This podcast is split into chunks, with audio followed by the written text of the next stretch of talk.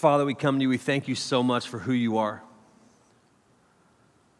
We thank you for that moment we just had worshiping you and praising you, God. I pray that we can do that not just in here, but we can also do it in silence and we can do it as we're walking the halls of our schools, while we're at work, while we're driving. Thank you for being our Father. It's in Jesus' name we pray. Amen. Matthew 6 is where we're hanging out for a little while. Glad you guys are here tonight. It's been an amazing night so far of worship with Brett and his team. So, so good. Thank you guys for making Wednesday the, the place to be. You guys decided to come and take an hour out of your week, and you come here to learn, maybe to hear the word for the first time for some of you, maybe a place to bring your friends. But I just want to say thank you. It truly is awesome that you choose to do that right here at a church. It's unbelievable. And so last week we started a, a, a series on prayer, and we are breaking down the Lord's Prayer. And uh, one thing that I want to make sure we understand that this is only an example. This is not the only prayer to pray. This is not the only way to pray. And as I talked about last week, that sometimes we take this prayer, or people have taken this prayer and made it the prayer, like the only prayer. And I just want to say it's not. Jesus says, Hey, here is, because his disciples ask him, How do you pray? And he says, A little bit like this. And then he says, Our Father in heaven, hallowed be your name. Your kingdom come, your will be done on earth as it is in heaven. Give us today our daily bread, and forgive us our debts as we've also forgiven our debtors. And lead us not into temptation, but deliver us from the evil one. And that is something we broke down last week. And I want to start today in verse 10 with your kingdom. Your kingdom. Last week we hung out on our Father, talking about how Jesus opens up the prayer talking to his Father, meaning this, meaning there's a relationship. That means you get to have a relationship. You're not just talking to some thing out there, you're talking to somebody you can truly have a relationship with. And that Father is in heaven, which is a real place. It's a real place. Well, Michael, how do you know it's real? You ever been there? I've never been there. I'm going there. I am going there. But I know people that are there. My grandparents are there. Some of my best friends are there. And our Father is there. And then it says hallowed, meaning set apart. The word holy, write this down. The word holy means set apart. And it says that you are hallowed. You are unlike any other God. You are truly set apart. And remember, this is just an example, Jesus giving an example of how to pray. And so in verse 10, he says, Your kingdom come, your will be done. Again, an example. Ah, oh, and this is where it gets kind of tough. Like the next few lines that we're going to go over really make prayer a little bit harder.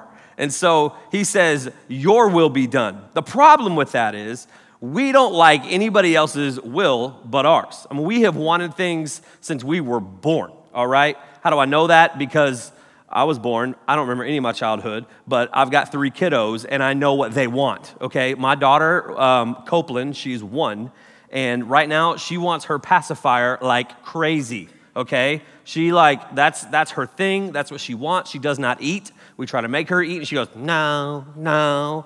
I'm like, here, eat it now. Like, what? She wants her pacifier. Like, that's her will, okay? And she wins. Like, it is her, her will, not my will be done. It is her will in the home, all right? And she, he's just constantly wanting that. Um, for food, uh, really, my son, Ayler, he is the only one in our family, besides myself, that likes to eat a lot. Like he he really like he'll come home from school like today he comes home and like i'm hungry i'm hungry i'm hungry and we have to feed that child. And and, and y'all know what that's like. Like we we always want things. Like we went from pacifier to bottle to ipads to cell phones. Like i want that i want that i want that because our will and, and i don't know what it is for you I, I, I don't know maybe for you it's still your pacifier weird but cool whatever not judging you right here but i would face to face anyways I don't know what your thing is. But Jesus says we need to pray that it is His will. your kingdom come, your will be done. And, and, and with that, it is his agenda before our agenda. We need to pray his agenda. So, so when you pray, just, just think about your prayer life. When you pray, are we praying his agenda? Are we praying what his will is, or are we praying what our will is? I mean, I'll be honest with you, I find myself praying my will a lot. Lord, help me get through this day. Lord, I need you. Lord, where are you? Lord, I'm tired and I'm angry, and please step in this moment right now. How many times are we praying His will? Here's, here's His will Lord, I'm praying for this person who needs Jesus. Lord, I lift up this family over here that is in trouble. Lord, that's His agenda. And I want you to just think about it for yourself. When you're praying, when you're talking to God,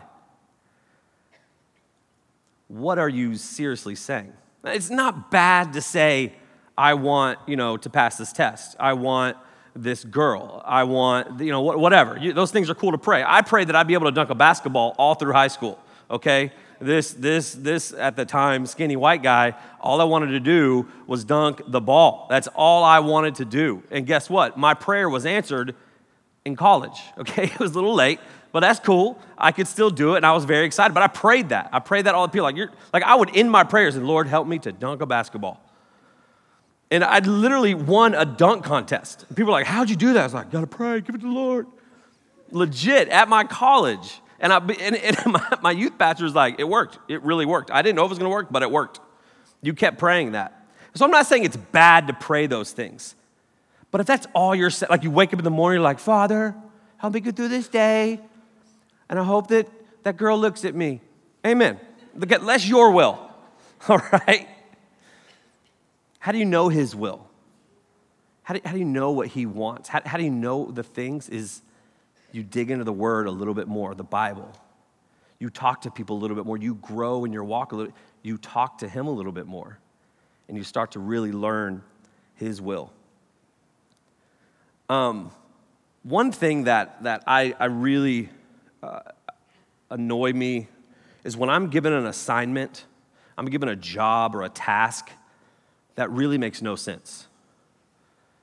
Like, nothing else annoys me more.